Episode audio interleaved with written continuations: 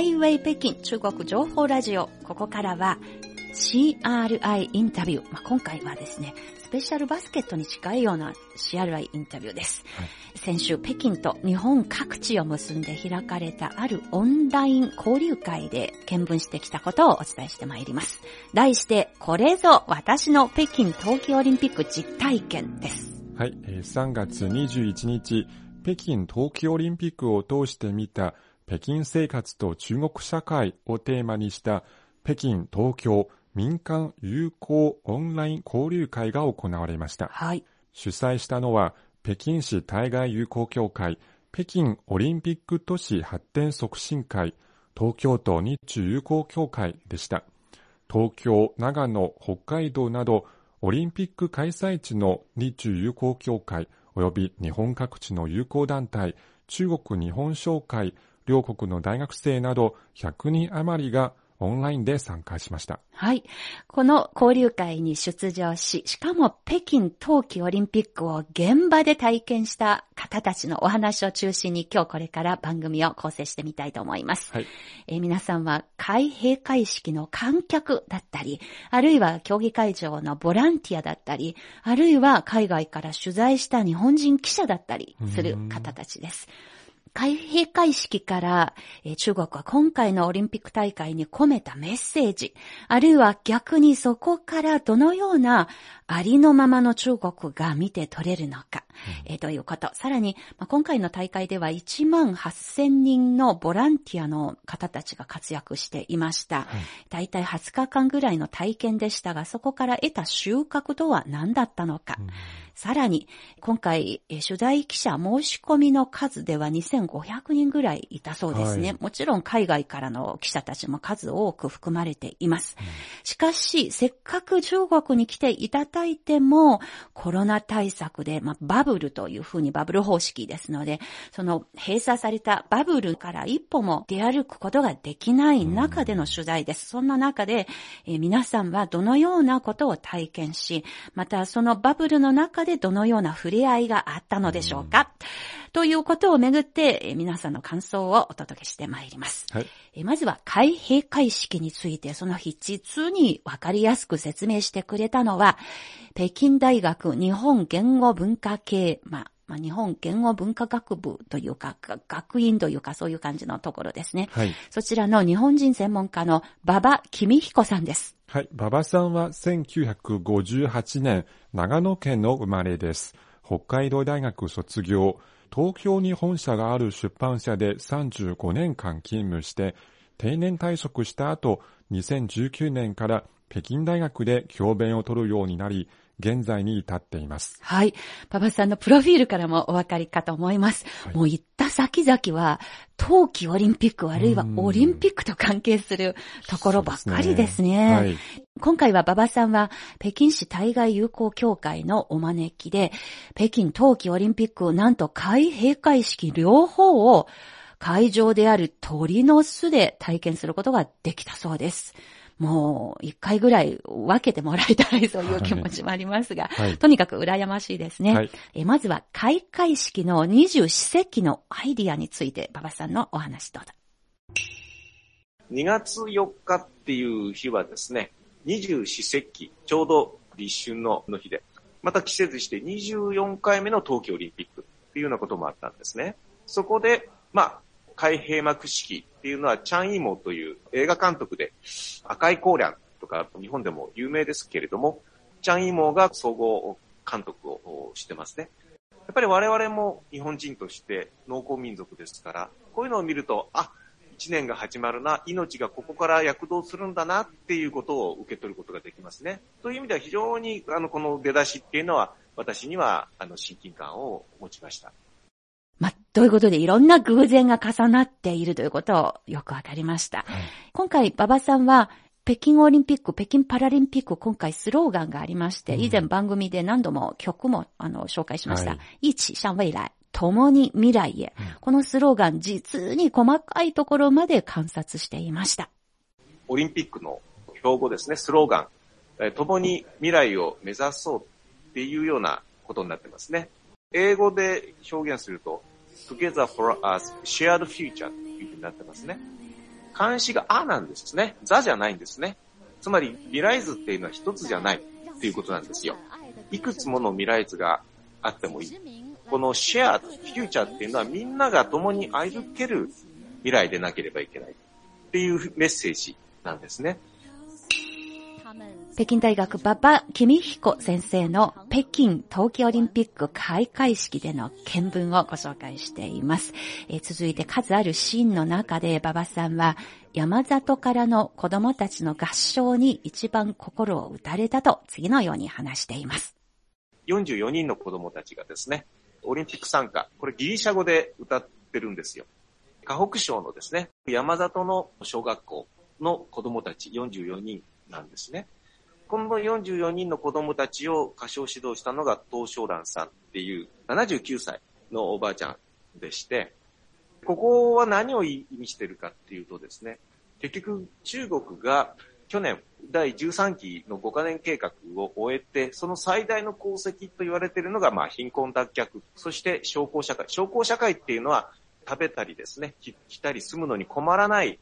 社会。そういうみんなが、まあ、14億人の人たちがそういう貧困で苦しむことがない社会、そして中国の広大な国土の中で取り残されるような田舎っていうものを作らないというような政策を、まあ、実現した形だったんですね。それいう形で、まあ、河北省のそういった山里の子供たちがですね、北京のこの鳥の巣で歌うようなことですね。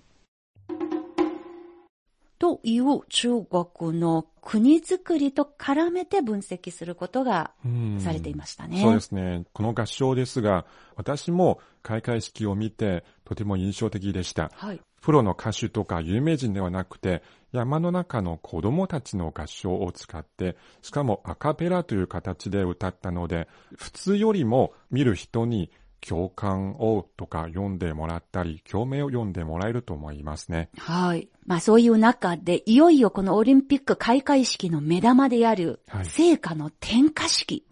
ですが、はいうん、なんと会場で見ていた馬場さんは、意味がわからなかったと、うん、そういう感想でした。どうぞ、馬場さんです。で、私たち、まあ会場で見てて、本当に最後の最後まで、あれ、いつ聖火点火するんだろうと。わからなかったぐらいだったんですね。本当にちょろちょろのとろびが成果、成果といいますか、この雪の結晶、シュエホアのですね、中心にトーチが、まあ、据えられる。それだけだったんですね。まあ皆さんはおそらくテレビで開会式ご覧になっていたでしょうから、そのあたりの種明かしは分かってたんでしょうが、我々会場に来ますとそういうナレーションございませんので、よく分からなかったんですね。まあ本当に一本の小さな火を灯すっていうことによって、まあ低炭素社会を実現するということをシンボルとしてですね、示唆したんだということ。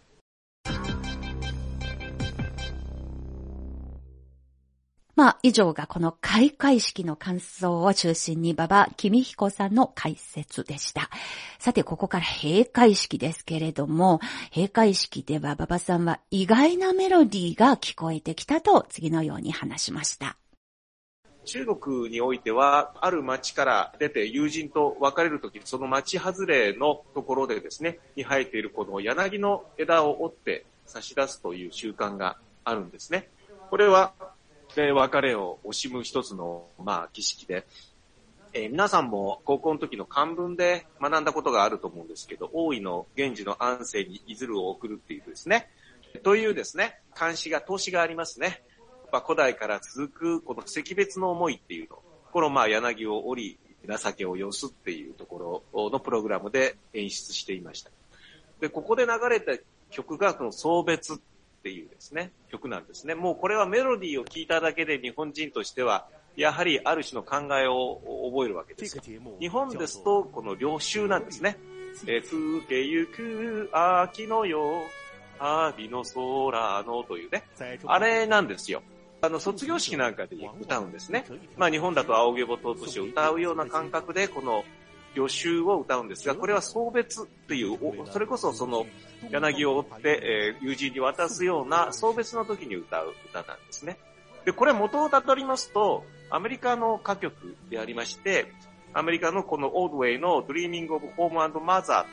というのをですね、日本の犬同休憩がですね、日本の音楽教育の歌曲として訳詞をつけて、それで学校の音楽の時間に歌うようになったんです。で、その時100年ほど前ですかね、日本に留学していた李淑道というあの文人及び音楽家、まあ、芸術家がこれを子供たちが歌うのを聞いて、まあ、非常に感銘を受けて、そして中国に持ち帰り、その時に送別という訳詞をつけたんですね。で、以後、まあ、中国はずっとこれを別れを惜しむ惜別の、ま、歌として歌い継がれてきているいうことで、今回これオリンピックで使ったわけですけれども、やはり日本人からしても非常にやっぱり感銘を覚えるということですね。開幕式の時の立春の春の苗のようにですね、やはり東方の人に生きる、文明に生きる我々の情感、生活習慣、風俗というものに非常に金銭に触れるセレモニーだったというふうに思います。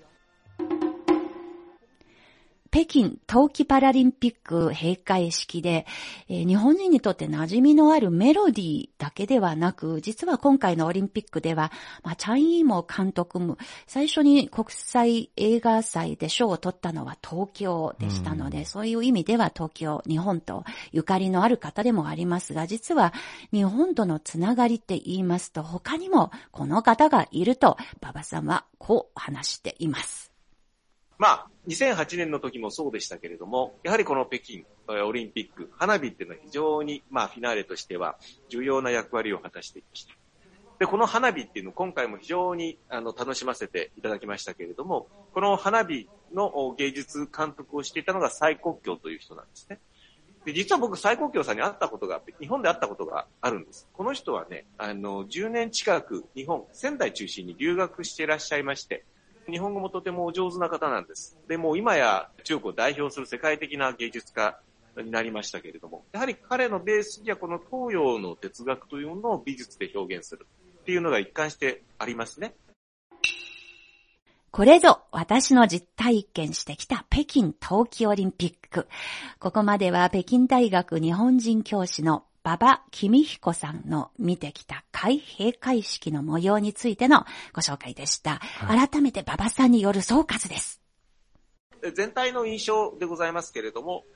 08年の開幕式、まあ私日本でテレビで見てましたけれども、あそこはやっぱり過去5000年のね、中国の歴史っていうものを一つのこうパノラマのように開会式の中でドラマ仕立てで見せてみせるということで、やっぱりその文化の厚み、ダイナミズム、スケールに我々は非常に圧倒されてしまいましたけれども、今回の開幕式、閉幕式っていうのは、表面的には中国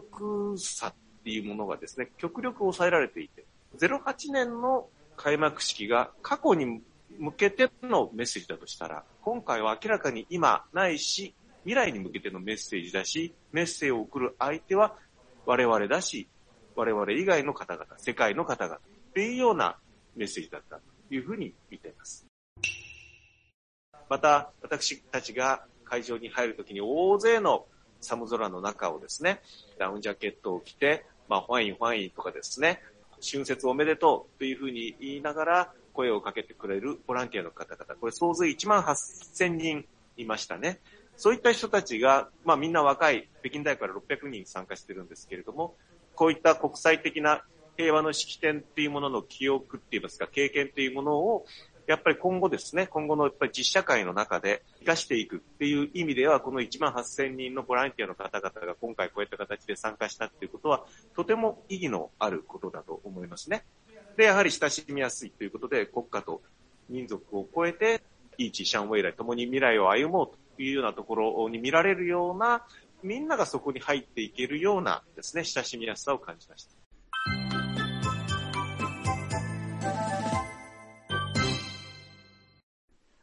ことで、馬場さんの丁寧な解説、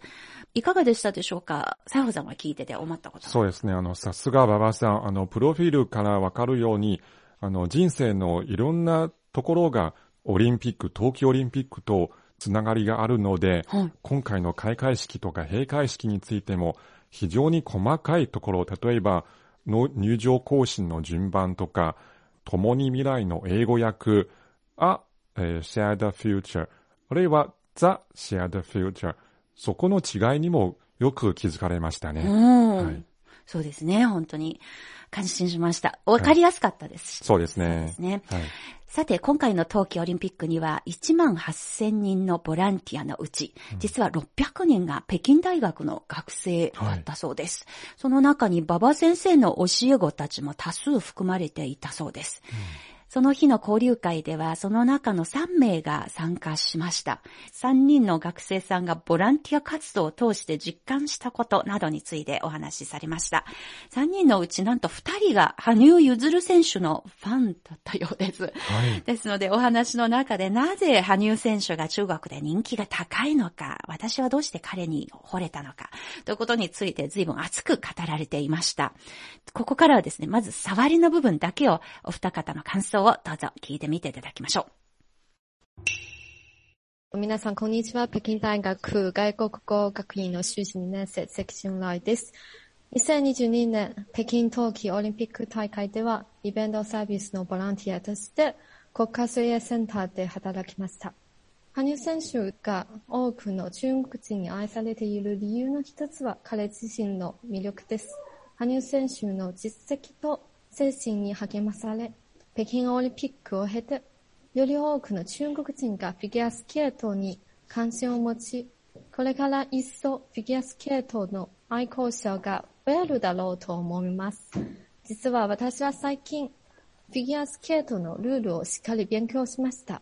いつか審判資格を取ってみたいと思っているからです。そして愛されている理由のもう一つ、羽生選手と中国のアスリートとの感動的な友情です。金白陽さん、劉金宇さんや王子悦さんと仲良くて、特にその姫抱っこはこちらで有名です。彼が示してい、そして温厚な人格は中国の人々の感動を呼びました。今回のオリンピックを契機として、東京運動での中国と日本の間のより多い交流を期待しています。皆さん、こんにちは。北京大学日本語通訳学科修士2年の金玲と申します。中国からも彼に対する声援の声が上がり、中国版ツイッターのあウェイボでもトレンド入りしたり、まあ、絶大な人気を集めている羽生選手ですが、まあ、人間にとって不可能だと思っていたことに挑戦する勇気と、絶対に諦めないオリンピック精神を見せてくれたのが、彼の人気の一番の理由ではないでしょうか。まあ、今後も国の枠を超え、情熱とくじけない精神力で、まあ、人の心を動かす羽生選手のようなアスリートが増え、中日友好の輪となることを願ってやみません。まあ、とにかく、あの、羽生結弦選手がきっかけで、なんとその、審判を目指して頑張り始めた。すごいですね。そうですね。関さん、すごいなと、はいもうみんな、私会場にいましたけれども、北京の会場、みんな笑いながら聞いてましたね。微笑ましいシーンでした。ところでこの日、カーリング会場でコーディネートや日本語通訳をしていたカハンさんという方も参加しました。えーカさんは、どんな時にも笑顔を欠かさない日本代表、ロコ・ソラーネのはいプレーを通して、はいまあ、競技スポーツにとって競争以上にですね、重要なことは、対戦相手へのリスペクトと、チームメイトとの連携などを教えてくれたというふうに振り返りました。はいえーそしてボランティア体験がご自身にもたらしたことについて次のような感想で締めくくりました。北京冬季オリンピックが閉幕しました。しかしそこから得た感動と信念は私の心の中で根を下ろしました。アスリートたちがしぶとく奮闘し、友愛の気持ちと素晴らしいチームプレーをしていたことに私は強く感動しました。そして自分も夢に向かって頑張らなくちゃと思うようにさせてくれました。さらに愛こそが国境を越え世界をつなぐことができるものだと信じるようにさせてくれました。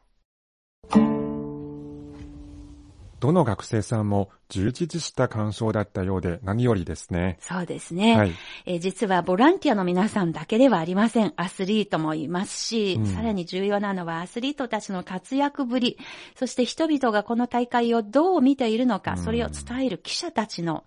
役割もとっても重要です。はい。朝日新聞から北京に派遣されてきた社会部出身の記者、畑宗太郎さんもその日この交流会に参加しました。ここから畑記者の感想です。はい、皆さんこんにちは。朝日新聞の記者の畑と言います。私たちは毎日、えーホテルで PCR 検査を受けなければなりませんでした。そこでホテルには、あの、この検査をしてくれる看護師さんたちが、えー数人いらっしゃいました。看護師さんたちはいつも防護服で、えーいたわけですが、私たちは毎日会うので、えーすぐに仲良くなりました。私がせっかく中国に来たのに火鍋を食べに行けないなんてとても残念だなと話していたところ、なんと次の日ですね、看護師さんたちは私にハイリーラオという有名なあの火鍋屋さんのインスタントの火鍋をプレゼントしてくれました。こうしてですね、ボランティアや看護師さん、それからホテルの従業員さん、メディアセンターの人たち、まあ、トイレの清掃の人も含めてですね、えー皆さんはオリンピックの期間中、中国では1年の中でもとても大事な春節の時期でしたけれども、家族にも会わずですね、バブルの中から一歩も出ずにいい生活を共にして大会を支えてくださいました。私たち記者が直接今回ですね、その街に出ることはできなかったですけれども、彼らと直接おしゃべりができて、交流ができていたわけです。あの、私はまあ、あの、以前留学したことがありましたが、あの、初めてその中国で今回まとまった時間を過ごしたというですね、同僚は、中国に対してはなんとなく怖い印象があったけれども、みんないい人だったので、あの、すごく印象が変わりましたというふうに話していて、それが私としてはすごく印象的でした。えー、フィギュアスケートの羽生選手の絶大な人気をはじめ、日本に関心のある人や日本を旅行したことがある中国の若者はとても多いなと感じました。今コロナで簡単に行き来はできませんし、政治や外交の問題も少なくありませんが、まず日本の若者が生の中国に触れる機会が増えればいいなというふうに今回、えー感じました。えー早くコロナが落ち着いてですね、そういう日が実現すればいいなというふうに思っています。ということで、これぞ私の実体験した北京冬季オリンピック。畑記者は最後に、まあ、実体験の重要性を、生のですね、うんえー体験の重要性を訴えていました。はい。確かに、まあ、今回の大会はコロナ禍の開催となって、やはり自由に北京の街とかを回ることができなくて、いろいろと不便がありましたけど、でもやはりある意味でコロナ禍だからこそ、今までの大会で体験できなかった人と人の触れ合いを一層、あの、感じたのではないかと思いますね。そうですね。もっとはいピュアな形で濃縮ジュースみたいにうん感じた面もあったかもしれません。はい。まあ今季節がすっかり巡りまして、春になってしまいましたので、うんなんか北京冬季オリンピック・パラリンピックと言いますと、あの一方ではまるで昨日に起きた出来事のようなはい面もあれば、えなんだか昔のことになってしまったねという、うんなんかちょっと複雑な思い両方が私の中にありますけれども、はいでもやはり畑さんがおっしゃいましたように、早くコロナが落ち着いて、生の中国、生の日本、生の世界にみんなが早く触れられるよう、私たちも心から願っていますし、はい同じ感想ですね。そうですね。今週の CRI インタビューでした。